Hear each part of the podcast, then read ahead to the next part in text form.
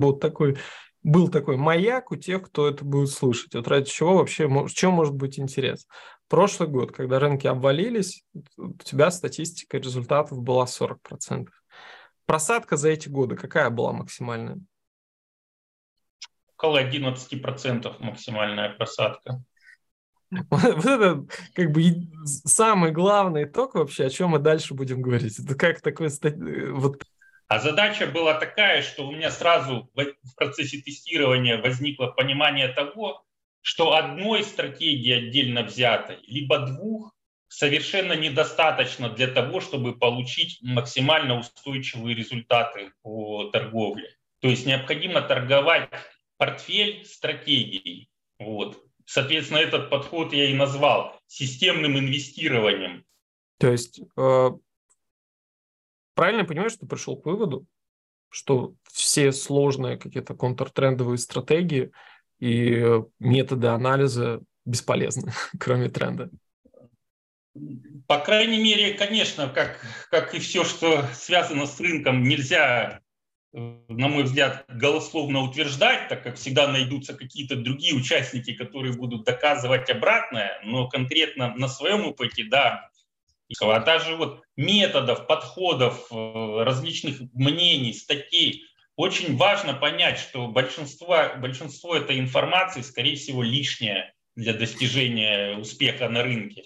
Важно выделить только то необходимое зерно, на самом деле надо намного меньше, но структурировано, по полкам разложено в нужное время, в нужное место.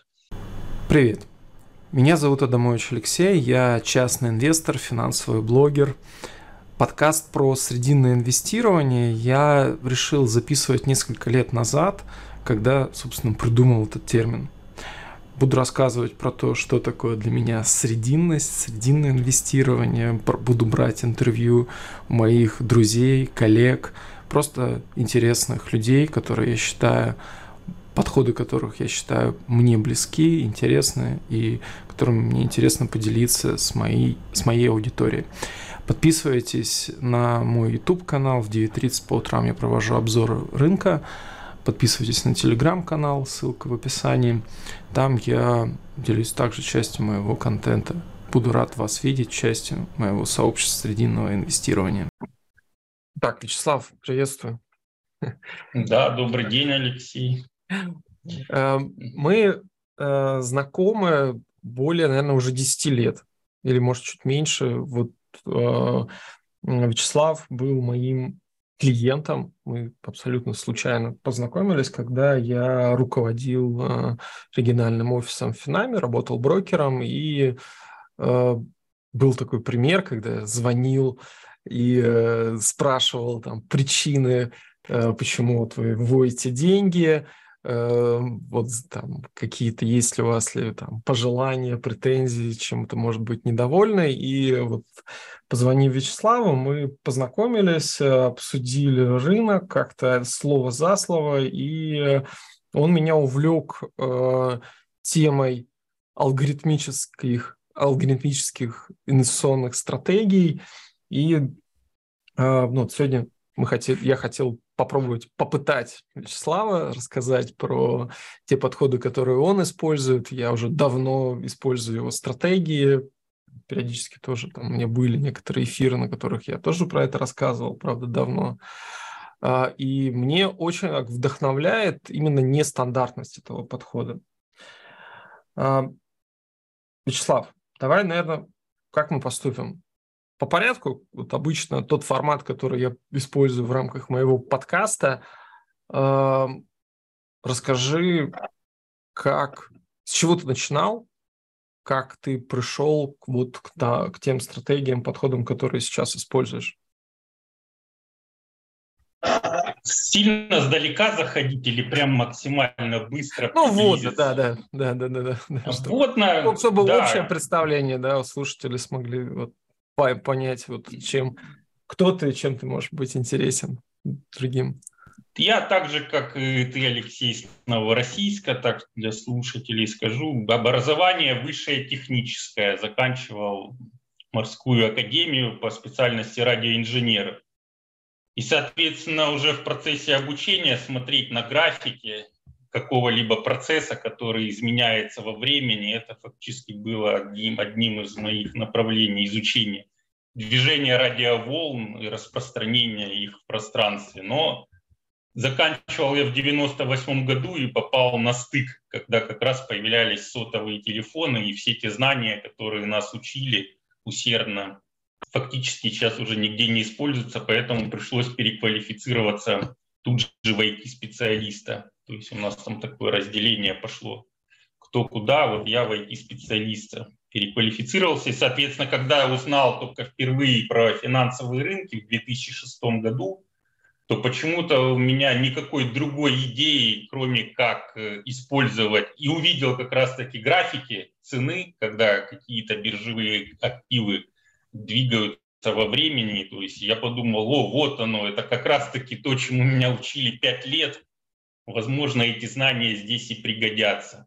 И так как там прививались какие-то способности аналитические, то есть или анализировать, статистику собирать, движение вот этих вот волн, то, соответственно, здесь у меня также и сформировался вот этот фокус. Я сразу глянул на эти графики и подумал, что это тоже какие-то процессы, которые можно предсказывать, отделить полезный сигнал от шума каким-то образом, и все будет хорошо.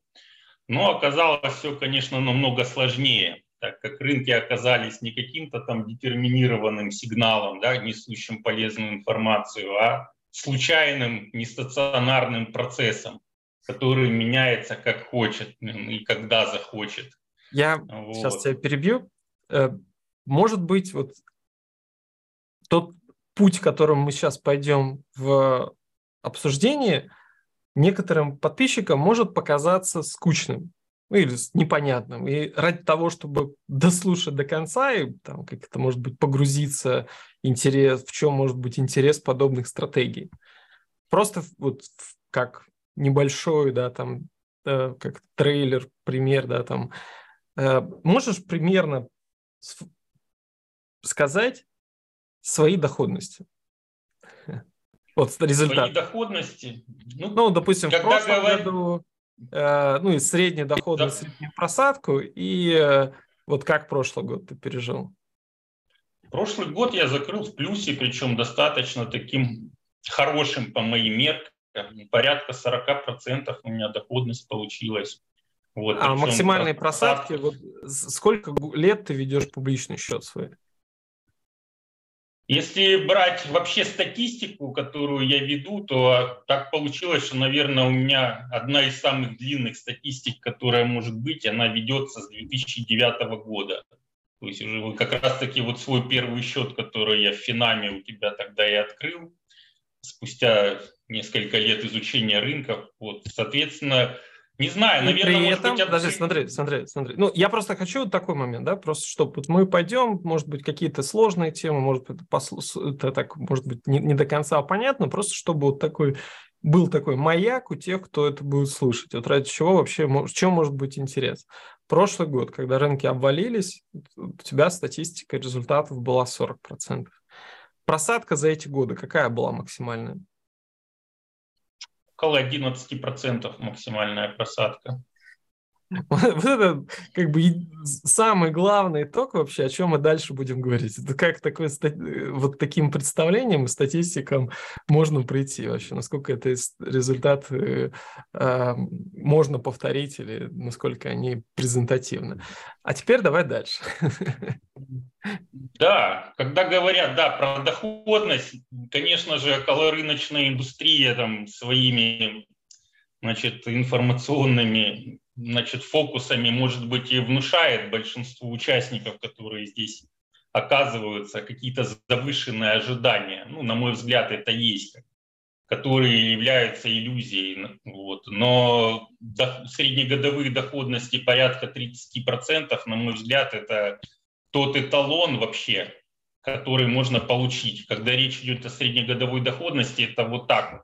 То есть вы примерно за 10 лет в среднем за год зарабатываете 30% от своей, от своей деятельности на финансовых рынках. При этом максима, просадка ваша средняя, максимальная колеблется от 5 до 10 процентов. То есть, вот мне кажется, если этого добиться, то, скорее всего, это будет самая идеальная ситуация. Именно реально добиться, а не, например, там вот так шататься там из стороны в сторону, там где-то удачно получить какую-то доходность там на каком-то краткосрочном интервале, потом улететь в просадку там на 50, на 70 процентов. Вот. Давай вот это вот теперь, все, конечно... Вот смотри, как прийти, вот как твой был путь, э, как ты формировал вот такой пример, ну, вот свой пример. Э, я тебя прервал, вот с чего это начиналось? Ты пришел на рынок с, с бэкграундом IT-специалиста. И вот что ты, с чего ты начинал, что получалось, что не получалось, вот какие твои были первые такие уроки, скажем так? Уроки мои первые были такие, что как раз-таки в 2006-2007 году, когда я начал изучать рынок, э, и, соответственно, именно тогда информации о том, как работать на рынке, вот, вот такого вот вообще информационного сопровождения, которое есть сейчас, его не было и близко. Как, то есть, можно сказать, один или два процента всего того, что сейчас есть.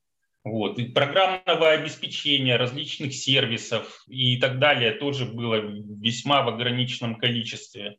Соответственно, поняв изначально, что значит, рассчитывать на какой-то успех на рынке можно только подходя к этому системным образом, то есть как к некому навыку, который надо постоянно совершенствовать. Ну а система – это то, что значит, наша торговля должна осуществляться исключительно по, ну, как все знают уже, да, наверное, и твои вот слушатели, что такое система, повторяться не буду. Но для, ну, дополню, что для меня система не только свод правил, которым надо следовать, но еще и вот такая вот вещь, это, значит, если я собираюсь на рынке открыть какую-либо сделку, либо что-то совершить, какую-то операцию, по каким-то правилам я хочу знать ответ на вопрос, что бы было, если бы я совершал эти же самые действия последние 3-5 лет. То есть вот без этого я вообще не вижу смысла даже пальцем пошевелить там и совершить какую-то сделку без ответа на этот вопрос. Как бы. Поэтому, соответственно, в основу моей деятельности там на первые два с половиной года э, лег процесс по разработке своих инструментов по тестированию и разработке стратегий. Вот чем я занимался. То есть на, накапливал исторические данные, разрабатывал алгоритмы и постоянно тестировал и анализировал полученные результаты. Вот, а, тебе пришлось говоря, э, самостоятельно с нуля разработать свои какие-то решения, да, которые ты вот сейчас используешь. А, насколько да, это... потому что... Вот какие-то альтернативы, чем тебя не устраивают вот сейчас из того, что есть на рынке? Вот те, кто, допустим, пойдут э, э, допустим, самостоятельно заниматься разработкой алгоритмических стратегий и будут использовать какие-то вот стандартные решения, классические, вот с какими трудностями они могут столкнуться, почему ты сам, ну, их не используешь сейчас? Здесь вот опять-таки просто надо э, еще раз учесть вот тот момент, что я находился в, одно, в одном временном значит, промежутке, когда начинал. Сейчас у нас немного другая ситуация. И когда я начинал, соответственно, тогда либо плохо искал, возможно, но, скорее всего, все было хорошо с этим. То есть основным торговым терминалом был Quick на тот момент времени самым популярным. А да, вот из прикладного программного обеспечения, да, и сейчас в том числе, а вот из прикладного программного обеспечения, насколько я видел, был так называемый метасток. Такая программа была, которую можно было каким-то образом подключить к Вику и что-то попытаться сделать. И Омега Trade Station тоже, по-моему, был такой аналогичный комплекс. Но все исследования, значит, вот этих программ в режиме реального времени показали, что они абсолютно не удовлетворяют значит, решению тех задач, которые мне были необходимы.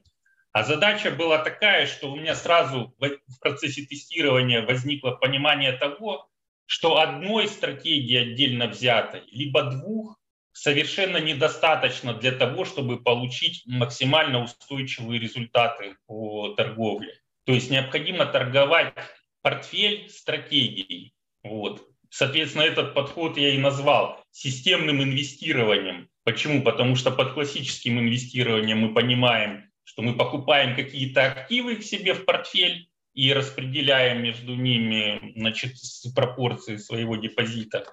А в системном инвестировании мы в свой портфель включаем стратегии, как, то бишь как будто покупаем их, ну условно, и инвестируем деньги в ту или иную стратегию.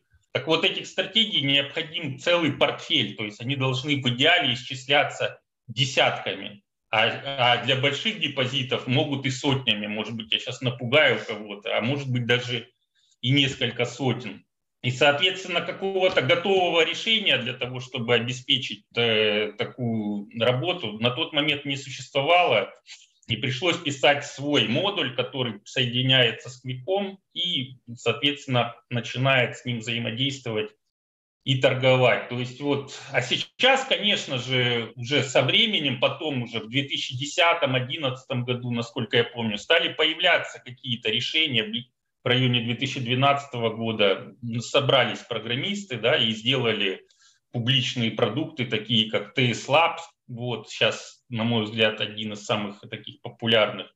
Потом чуть позже появился там TradingView да, в 2015 году приблизительно – где решили уже вопрос там с, больш... с котировками и какие-то тестеры стратегии добавили. Поэтому сейчас начинающим, конечно же, намного проще. Как бы.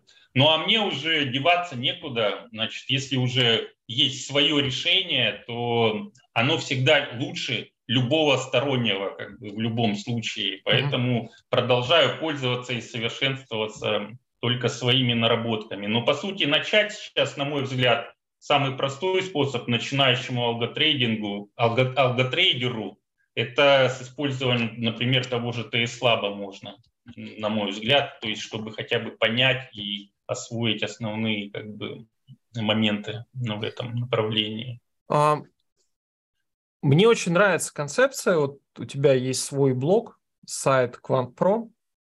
Это, да, то есть вот этот термин квантовости, да, там вот то, что ты привел про большое количество одновременно запущенных стратегий, роботов, роботов алгоритмов. А, вот за счет чего это получается? Что за такой вот фокус, да, что вот у тебя один, если ты алгоритм используешь, как ты, как бы ты его не оптимизировал, а, вот он таких устойчивых результатов а, сложно достичь когда у тебя работает вот 40 алгоритмов, допустим, да, вот этот термин квантовое, кв, как, э, откуда количественное это количественное, да, откуда это пошло, да. почему именно ты в, в этом направлении сразу пошел, что тебе на, навеяло? Ну да, вообще, конечно, термин кван, кванты, он пошел, насколько я понимаю, из западного да, мира, то есть и там, значит, вот этих значит, участников рынка, инвесторов, которые пробуют извлекать из рынка прибыль путем статистического и количественного анализа, то есть поисков различных закономерностей, обработки их и оптимальным сочетанием, то есть их называют квантами, квантами. Вот, соответственно, да, мне это название понравилось. А вот что касается портфелей и почему именно в эту сторону, значит, э, пришлось двигаться, ну, вообще, на мой взгляд, диверсификация, это такой термин, который тоже, наверное, всем известен, да, там, это, на мой взгляд, единственное, единственный подарок, который рынок э, нам предоставил вообще в принципе, вот, бесплатно, то есть, есть во всем другом, фраза. да, рынок представляет из себя, на мой взгляд, крайне недружелюбную такую среду, ну, на самом-то деле, то есть, Многие думают, что здесь как-то всех ждут там, с деньгами, и только это то место, где можно приумножать свои средства. На самом деле это не совсем так. Вот. А вот диверсификация – это то, что как раз-таки рынок как-то, не задумываясь, с нами поделился. И этот подход, он, на мой взгляд, является ключевым и в классическом инвестировании.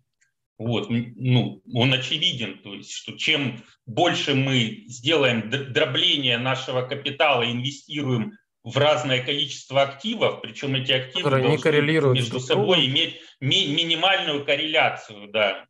Вот. Соответственно, этот же самый принцип ложится и в системный трейдинг, в алгоритмический, то есть абсолютно так же. То есть где у нас вместо активов стратегии, только здесь э, еще все посложнее получается с одной стороны, с другой стороны лучше, на мой взгляд. Посложнее почему? Потому что, да, ты правильно отметил, что значит, тестирование и оптимизация стратегий на исторических данных это такой, является таким краеугольным камнем, где очень много значит, начинающих и, и более опытных даже трейдеров э, наступают на грабли. То есть почему? Потому что не зря же существует такое мнение, что там на исторических данных там или на левой стороне графика торговать могут все, как бы, вот. Неважно, руками, вот, либо, допустим, разработать стратегию, подогнав и соптимизировав ее под исторические данные. Ключевым вопросом является то, что будет происходить в будущем, вот, которого э, никто не знает. Вот. И, соответственно, основная задача при разработке стратегии научиться тому, чтобы мы, разрабатывая стратегии на исторических данных, запуская их потом в реальную торговлю, получали то, что мы ожидаем. Пускай даже в худшем немного варианте, но, но не сильно отличающимся от того, что у нас происходило на тестировании. И тем не менее, рынок, он все равно из себя представляет значит, такую сущность, которая постоянно меняется. Как бы. И любые подходы, которые мы используем сейчас, и они являются рабочими, в будущем могут по разным значит, стечениям обстоятельств перестать работать. Вот. И причем мы это можем заметить только потом, уже постфактум, когда это произойдет. И, соответственно, идея диверсификации максимальной такой или тотальной заключается в том, чтобы снизить удельный вес отдельного алгоритма да, или отдельной нашей позиции на общий результат нашей работы. Чтобы потом, когда мы выяснили, что либо отдельно взятый алгоритм, либо какая-то группа алгоритмов, которая работала либо на одном инструменте, либо на одной идее, которая лежала в основе открытия-закрытия позиций, почему-то стала хуже работать, то мы могли пересмотреть это все, убрать эти стратегии из своего портфеля. И это не повлияло на итоговую доходность а, суммарного счета? По крайней мере, Потом. сильно не повлияло. Вот, поэтому диверсификация у нас происходит как минимум в трех э, плоскостях, на мой взгляд, я бы выделил. Первое – это диверсификация по инструментам, вот. Вторая, второе, фьючерсы на разные классы инструментов, да? То есть здесь вот как за счет... Либо фьючерсы, либо, либо акции, да. Причем используются максимально ликвидные. Второе, вторая плоскость диверсификации – это временные интервалы, так называемые таймфреймы.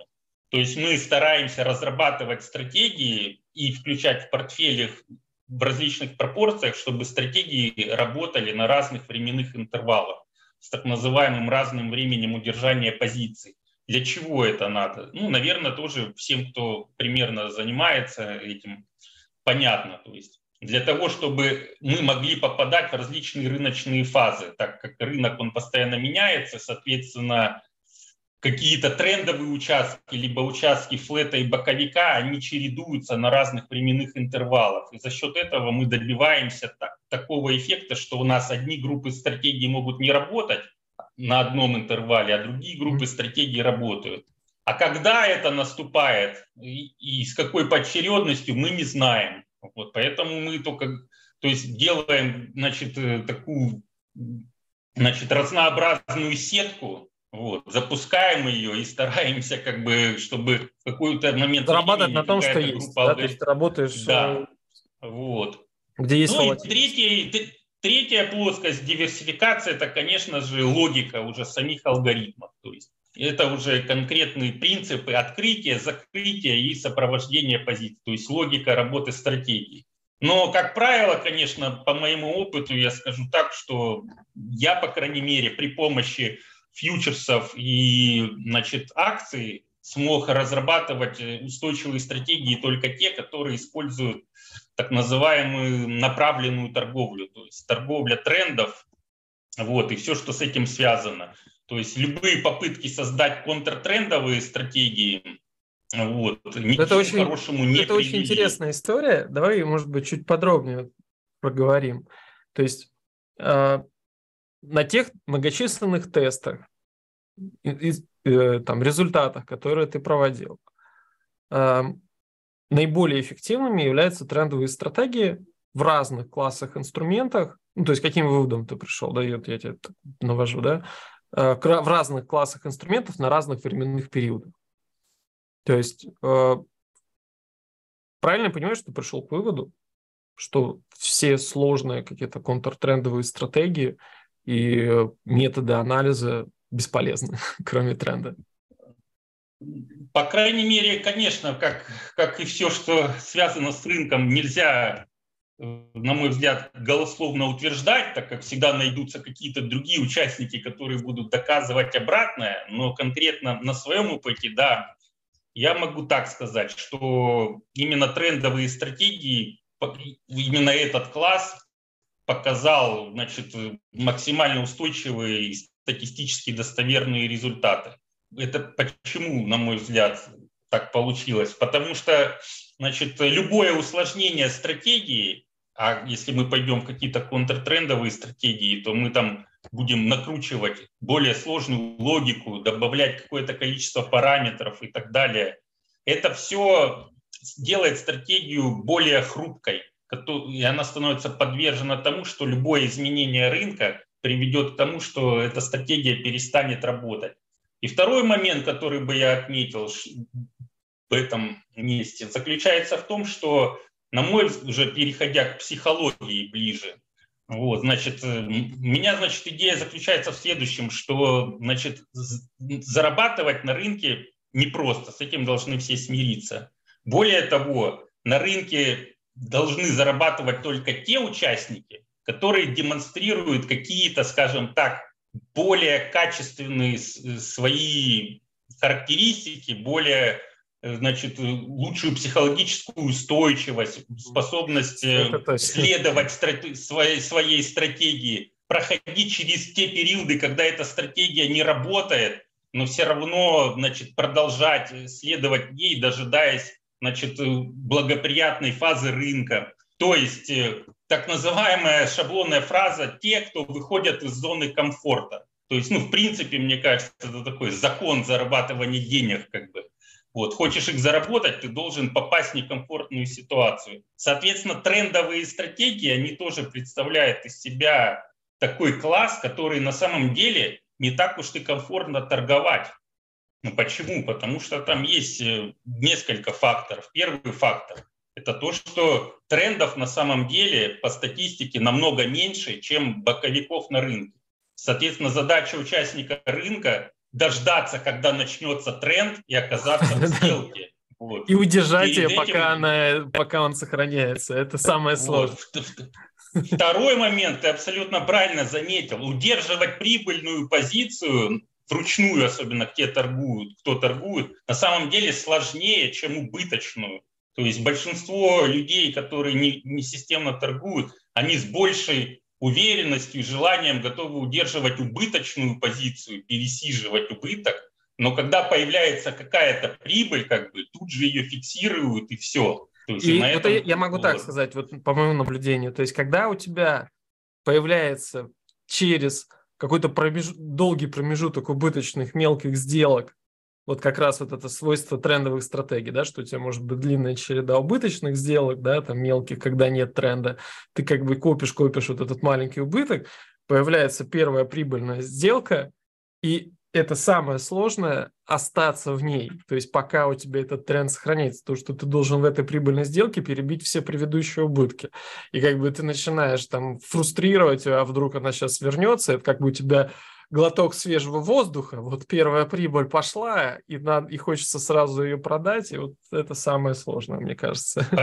Во-первых, остаться, во-вторых, даже войти в эту сделку ну после, ну да, например, после подряд череди убыточных, даже, даже войти порой. Соответственно, отсюда не возникает как раз-таки вот эм, формулировка основного принципа, что мы торгуем исключительно по заранее определенной стратегии, и мы не задумываемся над тем, что мы сейчас делаем. То есть мы видим критерии, которые сформировались на данный момент времени, и открываем значит, сделку. То есть мы тем самым снимаем с себя психологический вот этот вот пресс.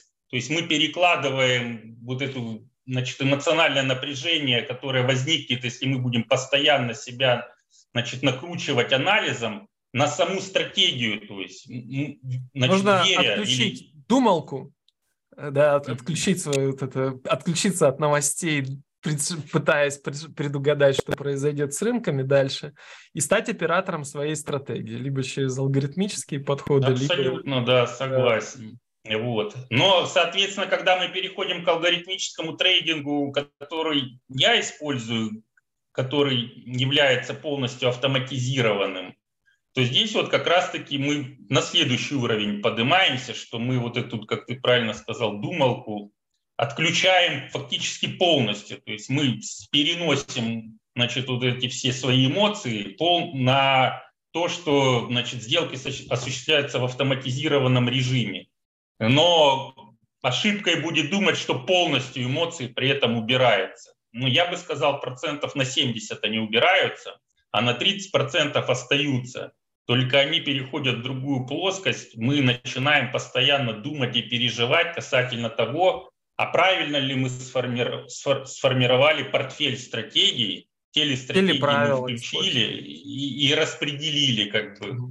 Вот. И, соответственно, вот здесь вот не раз как бы, ну, я и сам торговлей занимаюсь, есть у меня круг общения, значит, определенный, значит, единомышленников, которые пользуются теми же подходами. И были не раз такие случаи, когда, значит, берут и отключают алгоритмическую вот эту систему как раз-таки в тот момент, когда она через какое-то количество времени начинает давать хорошую прибыль. Вот. Я до Потом сих пор помню, ее... Э, я до сих пор вспоминаю такой же пример, что там в каком году это 14 может быть, не 14, 15 16 Короче, в одном из годов у меня был как раз такой пример, что вот был период такого боковика, волатильности неяркой, да, то есть вот там год э, алгори... стратегия стояла, стояла, никуда не двигалась, то вверх, то вниз. И ровно эм, у меня вот мой знакомый подключил такой алгоритм, начал по нему торговать, что-то как-то не понравилось. Еще при этом рынок рос. Самое обидное было, что рынок акций просто там был какой-то растущий период, а именно алгоритмы в этот период ничего не показывают. Ну, вверх-вниз, вверх-вниз. Только он отключился, только вывел деньги там на какую-то другую, там какую-то стратегию работы, все взлетело. Ну, то есть там как волатильность повысилась по именно тем стратегиям, которые были, и там потом просто уже не догнать было. Это очень тоже такой один из... Ну, а, вот... а ты для себя вот с этим как нашел путь бороться? А по поводу, по, по поводу психологического давления рынков в процессе нашей торговли, когда мы значит, можем сломаться и перестать следовать нашей стратегии, мне кажется, Здесь э, рецепт следующий, вот по своему опыту могу дать. Вот первое, что должно лечь в основу, это опять-таки, если мы имеем тесты нашей стратегии за какой-то интервал времени в прошлом, и мы доверяем этим тестам, и причем видим, значит, какие были максимальные просадки, какие были периоды, значит, по продолжительности, когда наша стратегия, так скажем, стагнировала, и не показывала никакой доходности или находилась в просадке. Мы, соответственно, ориентируемся на эти показатели, и когда они встречаются нам в процессе реальной торговли, то есть мы просто к ним готовы заранее. Более того, я бы посоветовал всегда значит, ориентироваться на то, что то, на что мы настраиваемся перед началом торговли, например, ориентируясь на статистику, в будущем в любом случае будет хуже как минимум процентов на 15, на 20 по всей совокупности факторов. То есть доходность будет хуже, просадка будет больше, период э, значит, Устраивайся на худшие результаты, это будет... Да, тоже, у меня даже в моей системе по разработке стратегии даже разработан специальный такой механизм. То есть все тесты, которые я получаю, значит, в итоге, хотя не учитывают и комиссию, и проскальзывание максимально точно, я в любом случае, прежде чем на них смотреть и принимать их во внимание, они, скажем так, пессимизируются, то есть ухудшаются по специальному алгоритму, и кривая доходности становится хуже как бы от той изначальной, которую мы получили. То есть вот что, на мой взгляд, вот лично мне помогло. То есть То есть чем больше я тестировал и чем больше добивался соответствия полученных тестов и потом практической работы, тем, соответственно, больше приходилось значит, уверенности в том, что все в конечном итоге вернется как бы в рабочий режим или при небольшой доработке все равно будет работать. Ну и самое главное, еще раз опять возвращаясь, это разнообразие стратегий. То есть, если у нас есть различные стратегии, которые значит, работают на разных фазах рынка, то мы всегда можем увидеть, что эти стратегии у нас не работают хорошо, но мы понимаем, почему они не работают. Мы, например, смотрим, что из себя сейчас представляет рынок на данном временном интервале, и мы находим вполне объективные факторы, объясняющие, почему не работает именно этот класс стратегий. Например, инструмент там в боковике стоит или еще что-то. Зато работают другие стратегии. Как бы. И мы тем самым все равно получаем уверенности в правильности, уверенность в правильности своих действий. Как бы. Вот, э, вот так бы я бы Как ты думаешь, вот э, смотри, вот если человек, инвестор, не обладает навыками программирования, э, вот с помощью классических стратегий и инструментов инвестирования, вот подобные результаты можно вообще получить, вот используя те же принципы, которые вот ты перечислил? Вот, ну, ты используешь именно алгоритм, потому что как бы ты программист, тебе поня- конечная стратегия понятна и устойчивая. Вот ты при- пытался применять какие-то другие подходы для себя? Ну, почему, ну, используешь ли ты или нет? Ну, там, не знаю, там, просто классическое инвестирование в облигации. Либо какие-то другие инструменты ты применяешь. Вот как ты думаешь? Да, конечно же, свободные денежные средства, которые могут быть не задействованы в алгоритмическом трейдинге, я, как правило, паркую значит, в инструменты с фиксированным доходом, то есть в, в облигации классическому инвестированию, ну, к сожалению, может быть, к счастью, как показал прошлый год, на нашем рынке, так как я, да, отмечу, исключительно торгую, торговал все эти годы только на российском рынке, то есть Америку не использовал, хотя там, возможно, с точки зрения инвестирования, возможно, и было ну, намного больше шансов у инвесторов заработать. На нашем рынке, значит, инвесторы, я так понял, последние лет 15 в большинстве своем там остались ни с чем по итогам прошлого года. Там. Вот, поэтому я классическим стратегиям не пришел, хотя считаю, если честно, что значит, если вот участник, э, пришедший на рынок и собирающийся здесь, значит, рассчитывает, что он здесь долго будет, значит, э, пробовать добиться каких-то результатов, значит, вот здесь вот я вижу очевидную развилку. Значит, первое, либо значит, вы становитесь долгосрочным инвестором, вот, и используете только стратегии портфельного долгосрочного инвестирования. То есть распределяете свои деньги между облигациями, какими-то ETF, акциями и так далее. Но если вы хотите использовать какой-то более активный метод торговли, то есть быть трейдером и так далее, то здесь у вас вариант только системный подход. Не обязательно он может быть полностью автоматизирован, но он должен быть обязательно быть формализован и четко соблюдаться. Как бы. И, конечно же, содержать в себе набор стратегий. Не обязательно быть программистом, как бы. достаточно использовать какие-то более простые механизмы, которые вам... Главное, чтобы они вам позволили получить стратегию и увидеть результаты ее работы как бы на исторических данных, чтобы у вас был ориентир того, что вы будете ожидать в будущем. То есть для этого может подойти и TradingView, или, например, в Excel можно даже элементарно там постараться при помощи базовых знаний значит, сформировать какую-то ну, модель там, для анализа данных. А, вот так вот. Какие ты мог бы порекомендовать э, материалы, книги? Я знаю, у тебя есть блог на твоем сайте, да, где можно э, тоже какие-то вводные материалы, подходов, которые ты используешь. Что мог, что мог бы ты порекомендовать вот тем людям, кто интересуется вот алгоритмической, алгоритмическим инвестированием, трейдингом? Вот что ты читал в свое время, что тебе показалось правильным, достойным внимания, или что, зачем ты сейчас следишь, что тебе нравится? Есть материал, который ты мог бы порекомендовать?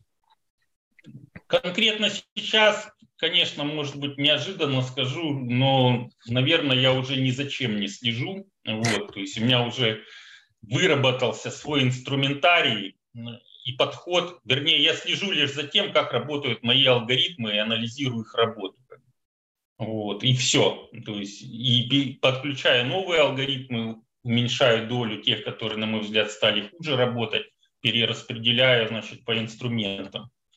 Даже каких-то новых э, э, идей для логик алгоритмов у меня уже последние года четыре, наверное, нет. Потому что значит, те алгоритмы, Что может быть проще, запустил... чем трендовые стратегии, которые, собственно... Да, конечно, там есть нюансы как, значит, реализации трендовых стратегий, но ничего нового пока или лучше, чем то, что у меня сейчас работает, по крайней мере, я не придумал. А вот когда начинал, там, да, конечно, я бы отметил бы, хотя, может быть, немного противоречивая будет рекомендация, но, тем не менее, я просто скажу, что мне помогло, и это будет э, ну, правдой.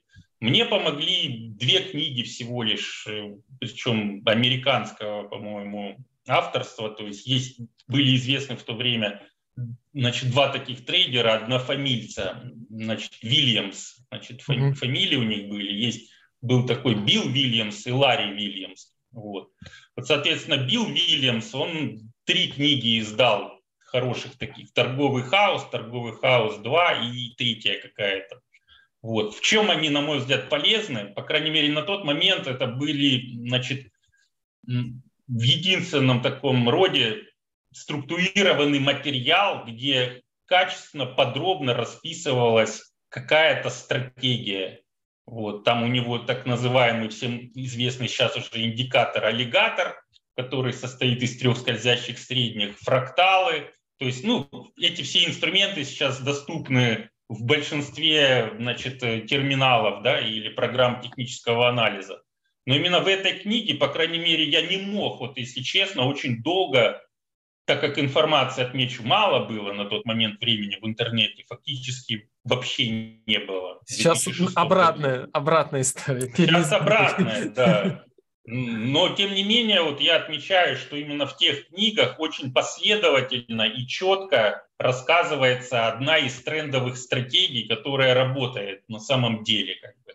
Пускай с некоторыми модификациями к условиям современных рынков, но это реально работающие стратегии. Ну а Ларри Вильямс, он тоже, значит, в своей книге про, про секреты краткосрочной торговли, как-то так она называется. Долгосрочные тоже, секреты элемент... краткосрочной торговли. Да, да.